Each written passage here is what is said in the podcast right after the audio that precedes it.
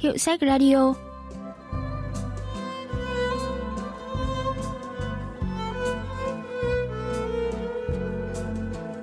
Thanh Tâm xin chào quý vị và các bạn.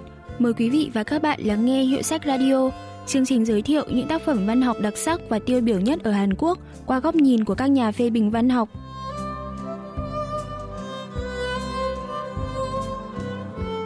Chuyện ngắn Mất nét của nhà văn Kim Hae Jin xuất bản năm 2012 kể về Chu Ho, một thanh niên 20 tuổi đang làm thêm tại cửa hàng tiện ích. Dù gì thì cũng nên vá cái đó lại chứ. Mẹ và Chu Ho đang bàn về việc làm một bộ trang phục mô phỏng chiếc điện thoại di động bằng hộp giấy và miếng dán để can. Mẹ Chu Ho định sẽ mặc trang phục này khi đi biểu tình một người.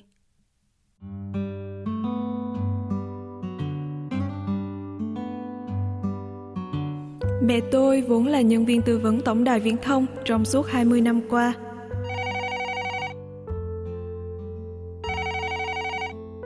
Thỉnh thoảng nhận điện thoại ở nhà, mẹ vẫn nhầm.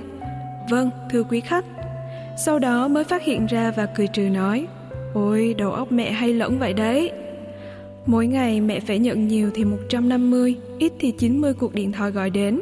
Đa phần xoay quanh tư vấn điện thoại như đăng ký mới, lỗi liên kết, dịch vụ bổ sung, cước phí.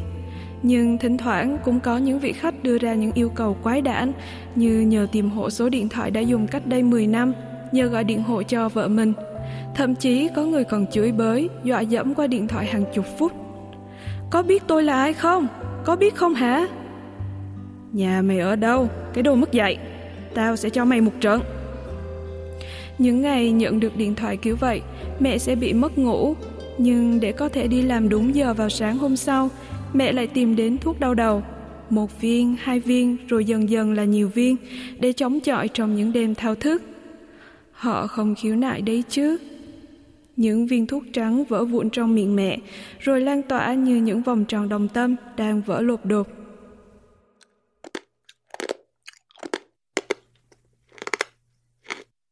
Mẹ của Chu Ho làm ở công ty quốc doanh, nhưng sau nhiều lần sáp nhập, mua lại, đã chuyển thành công ty tư nhân. Người ta bắt đầu mượn cớ điều chỉnh quản lý kinh doanh, năng suất để tiến hành đợt cắt giảm biên chế lớn. Bộ phận tư vấn, nơi mẹ Chu Ho làm việc, chính là nơi có nhân viên tự nguyện hoặc bị bắt buộc thôi việc nhiều nhất. Giáo sư Bamino, khoa ngữ văn trường Đại học Seoul, phân tích về ý nghĩa ẩn sâu sau chi tiết mẹ Chu Ho bị mất việc. 이 고용제도가 얼마나 불안정한지 이것은 지난 한 Câu chuyện về người mẹ Chu Ho phản ánh chế độ tuyển dụng bấp bênh trong suốt 15 năm qua. Chủ nghĩa tư bản ở Hàn Quốc được bao phủ bởi chủ nghĩa tự do mới, ôm trong lòng nó hình thái tuyển dụng dạng hợp đồng ngắn hạn. Người ta đặt cho nó mỹ từ là tính linh hoạt của thị trường lao động, có thể tăng giảm tùy theo nhu cầu. Nhưng đằng sau mỹ từ đó lại là sinh mệnh của vô số những cá nhân, Họ luôn đứng trước nguy cơ bị đẩy ra khỏi guồng quay này mà không thể có cơ hội vực dậy cuộc sống. Thông qua câu chuyện này, nhà văn muốn kêu gọi chúng ta phải thay đổi và cải thiện chế độ bất cập này.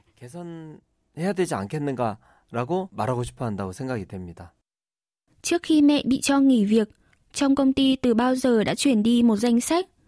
Dù không biết ai đã lập ra và cũng chưa có ai trong công ty nhìn tận mắt, nhưng tất cả đều biết người nào có tên trong bảng danh sách đó và thật lạ lùng là người trong cuộc thì lại hoàn toàn không hề biết về việc này. Công ty cũng chẳng đưa ra quy định nào cụ thể, nhưng cứ ai có mặt trong bảng tên thì sẽ bị mọi người sai lánh. Mẹ của Juho cũng là một trong những người xử trí như thế.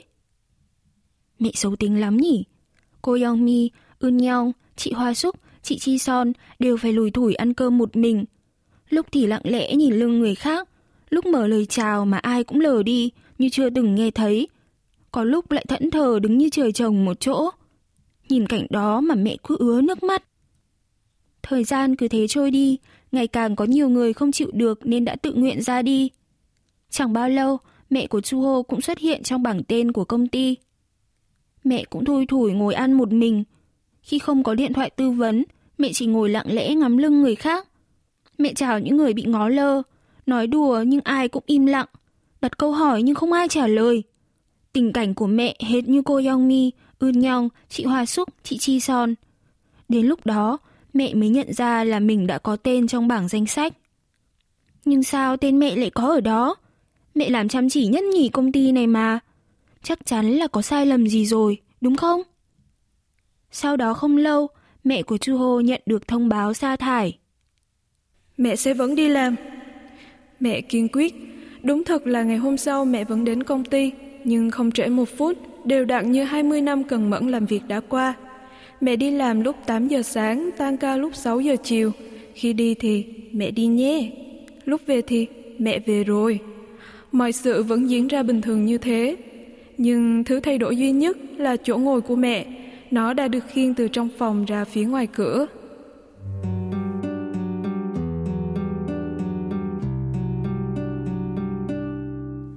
Ngày, mẹ cứ ngồi trước cửa công ty và làm quen với công việc mới. Công việc mới là gì? Đếm tầng 1, 2, 3, tìm văn phòng làm việc của mình 1, 2, rồi cả ngày chỉ biết ngước mắt dõi nhìn về phía đó. Trong cái tủ lạnh cửa sổ có đựng giấy hai mặt.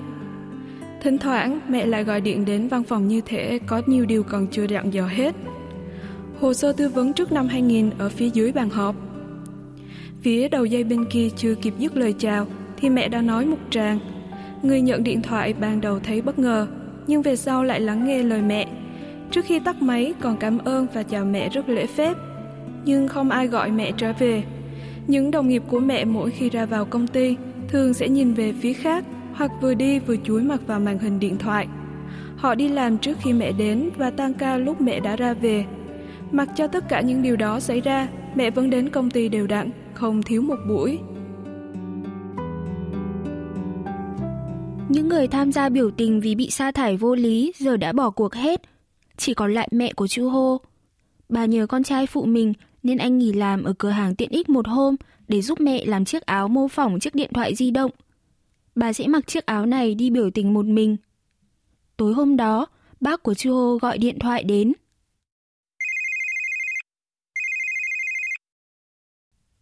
Vâng, thưa quý khách. Ơ, anh à, em quên mất. Anh trai của mẹ cho biết phần mộ của bà nằm ở làn đường thứ hai trong quy hoạch làm đường. Nếu không nhanh chóng rời mộ cho bà thì sẽ không nhận được tiền đền bù đầy đủ.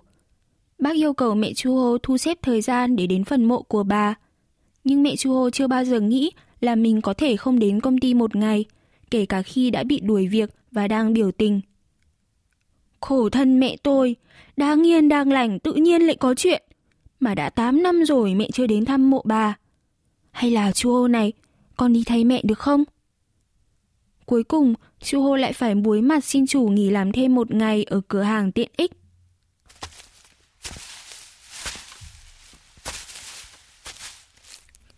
Trong lúc mẹ đang đội cái thùng giấy mô phỏng chiếc điện thoại di động lên người và đứng trước cửa công ty thì tôi đi lên núi.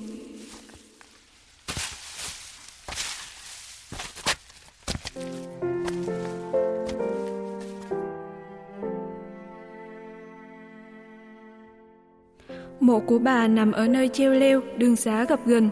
Vì không có đường mòn nên phải phát bụi cỏ và đi bộ một chập mới đến. Bác trai đi trước, tôi nối bước theo sau. thế là mẹ may đang biểu tình trước công ty đấy à? Quay lại thì thấy có bác gái và dì đang lần lượt đi theo phía sau. Bác gái nhìn tôi mà hỏi lớn. Thế, Mi Yong bị đuổi việc à? Tôi dừng lại thở dốc mồ hôi tứa ra khắp người như tắm.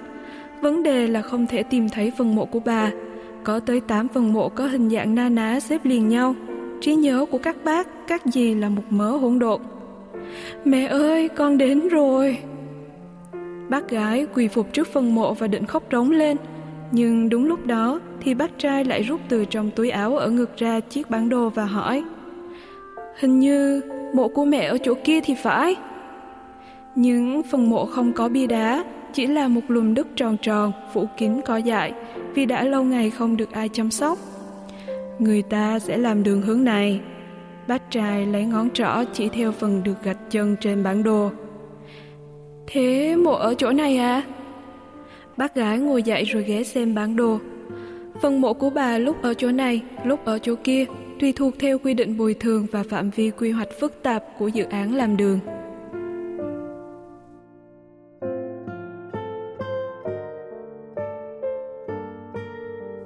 Mấy ngày sau, bác trai thông báo yêu cầu cả nhà tham gia cuộc họp để ký vào tờ giấy gì đó. Tội nghiệp mẹ của tôi, chết rồi mà cũng không yên. Lần này thì chắc là phải di rời thôi nhỉ? Nói vậy, nhưng mẹ vẫn đội cái thùng giấy hình điện thoại và đứng biểu tình trước cửa công ty. Có ai để ý mẹ nghỉ đâu? Dù sao thì đây cũng là công việc, nghỉ thì người ta sẽ cho là không hay. Thôi, lần này con cũng đi thay mẹ có được không? Con phải đi làm mà. Nhưng việc của bà mà, nhỡ đâu lại chuyển nhầm mộ người khác, còn phần mộ của bà thì bị đường lấp đi thì sao? Thế là chu Hô lại phải xin nghỉ việc ở cửa hàng tiện ích.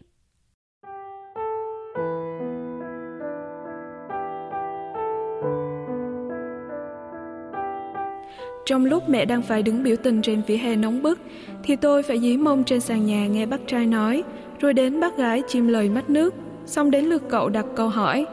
Bác trai phê phẩy hồ sơ gặp lại làm chiếc quạt, chợt nhớ ra và hỏi tôi, bác chật lưỡi lắc đầu. Bận gì thì bận, cũng phải đến chứ, ai lại cử con cái đi thay thế này? Những lúc như vậy, tôi lại phải giải thích là mẹ bị đuổi việc mà không nhận được tiền thôi việc và ngày nào cũng phải đứng biểu tình trước cửa công ty. Lần trước và lần trước nữa, tôi cũng đã nói y hệt những chuyện này, nhưng lần nào bác trai cũng tỏ vẻ bất ngờ. Chết thật, chết thật. Khổ quá. Phản ứng của các dì cũng thế. Mong là sớm giải quyết được. Cậu cũng động viên y hệt. Rồi bác trai lại hỏi lại, mà Mi yon làm ở đâu đấy nhỉ? Câu chuyện lại quay trở về xuất phát điểm ban đầu. Nhà phê bình văn học Chon So-young phân tích về tiêu đề của tác phẩm. 작품의 제목이 아웃포커스인데요. 아웃포커스는 사진이나 영화의 촬영 Tiêu đề của tác phẩm mất nét vốn chỉ về một kỹ thuật chụp ảnh hay quay phim là cách cố tình không lấy nét vào đối tượng chính, khiến đối tượng này bị mờ đi. Tiêu đề là lời ẩn dụ về hình ảnh những con người hiện đại bị san lánh trong xã hội. Một người mẹ bị đưa vào danh sách cho thôi viện, bị coi như bóng ma trong công ty. Những cô van như cô Mai Lích nhìn xuất hiện nhiều lần trong tác phẩm phản ánh hình ảnh người mẹ dần dần bị mất nét không chỉ ở công ty, ở ngoài xã hội mà còn ở trong chính gia đình của mình. 사회나 회사의 사람들, 심지어 가족 안에서도 아웃포커싱 당하고 있는 상황을 보여주는 구절들입니다. Ít lâu sau, bác trai lại gọi điện nói rằng Quá tam ba bận rồi, lần này cố mà đến dự sinh nhật bà trước khi hết tháng. Nhưng sau khi bà mất, chưa ai làm kỷ niệm trong ngày sinh của bà, nên mỗi người lại nhớ một ngày khác nhau. Không biết là bà mất vào mùa nào, nhưng dự án làm đường thì vẫn được tiến hành theo đúng lịch trình. Bác trai thông báo và nói sẽ làm một mâm cỗ lớn mừng sinh nhật ngay trước mộ bà. Thật ra cũng không thể khẳng định chắc chắn đó có phải là mộ của bà hay không. Nhưng cuối cùng, mọi người cũng thống nhất là làm vào ngày thứ hai. Đó là một ngày làm hành chính. Mẹ lại phải quyết định xem có nên đi biểu tình hay nên đi tham gia chuẩn bị sinh nhật cho bà. Quá đáng quá, lần này thì nhất định mẹ phải đi. Để bà nằm dưới làn đường thì khổ lắm. Còn công ty, có sao không ạ? Chu Hồ lại phải gọi điện xin ông chủ cửa hàng tiện ích cho nghỉ việc. Khi nói lý do là làm sinh nhật cho người bà đã mất, ông chủ còn nói giọng diễu cợt. Không lẽ bà cậu chết đi sống lại? Rồi tắt phụt máy.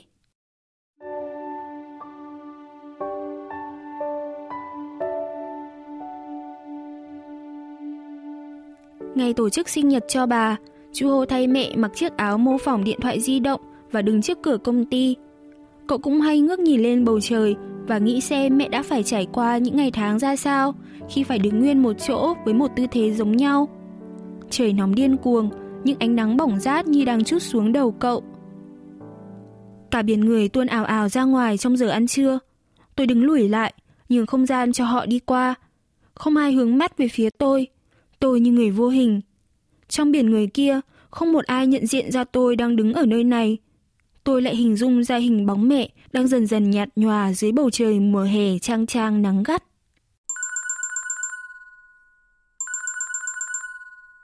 Có điện thoại là ông chủ cửa hàng tiện ích, thông báo rằng Chu Hô không cần đến làm từ ngày mai. Ông ta còn cảnh cáo việc nghỉ làm như thế này là vi phạm hợp đồng nên có thể sẽ không được trả lương. Một lúc sau thì mẹ tới. Mẹ không đến mộ bà à? Mẹ nhìn lên tòa nhà đứng sừng sững trong nắng gắt, Hình như mẹ lại tìm văn phòng làm việc theo thói quen. Mắt mẹ nheo nheo, mẹ lau mồ hôi trên trán cho tôi. Mẹ không yên tâm, dù sao đây cũng là việc của mẹ. Còn bà thì sao? Mẹ không đi, phía công ty có thể vì chuyện này mà đạp đổ công sức của biểu tình thì sao? Mẹ lẩm bẩm trong khi lấy chiếc hộp giấy từ tay tôi. Dù sao, đây cũng là công việc của mẹ, mẹ phải làm đến cùng.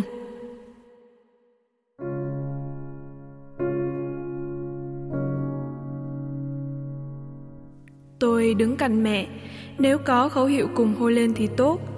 Mẹ từ tốn lắc đầu, lấy bàn tay quạt quạt thổi gió cho tôi. Tự nhiên tôi nghĩ là sau lớp cửa kính đen ở văn phòng xa xa kia, biết đâu sẽ có những người đang nhìn xuống chỗ mẹ. Không cần nhìn thì chắc ai cũng đều hiểu, chỉ có điều là họ buộc phải ngó lơ. Còn mẹ, mẹ là người lặng lẽ rơi từng giọt mồ hôi để bảo vệ chỗ đứng này. Tôi cũng ngẩng đầu nhìn về phía tòa nhà giống mẹ, mồ hôi chảy dàn dụa trên mặt Đó là một ngày hè oi ả.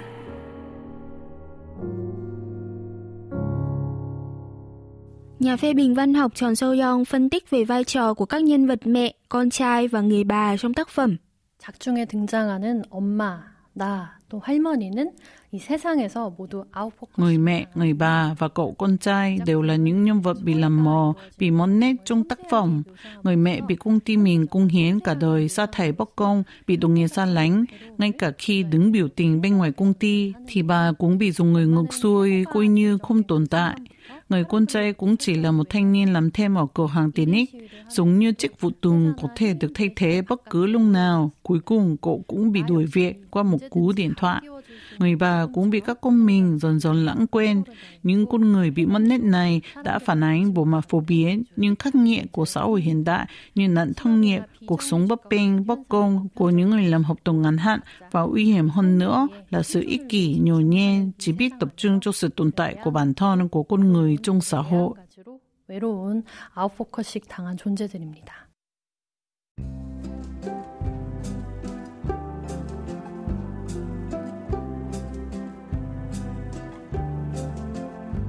Các bạn vừa tìm hiểu chuyện mất nét của nhà văn Kim Hye Jin. Chuyên mục Hiệu sách Radio xin cảm ơn sự quan tâm theo dõi của các bạn và xin hẹn gặp lại vào thứ ba tuần sau.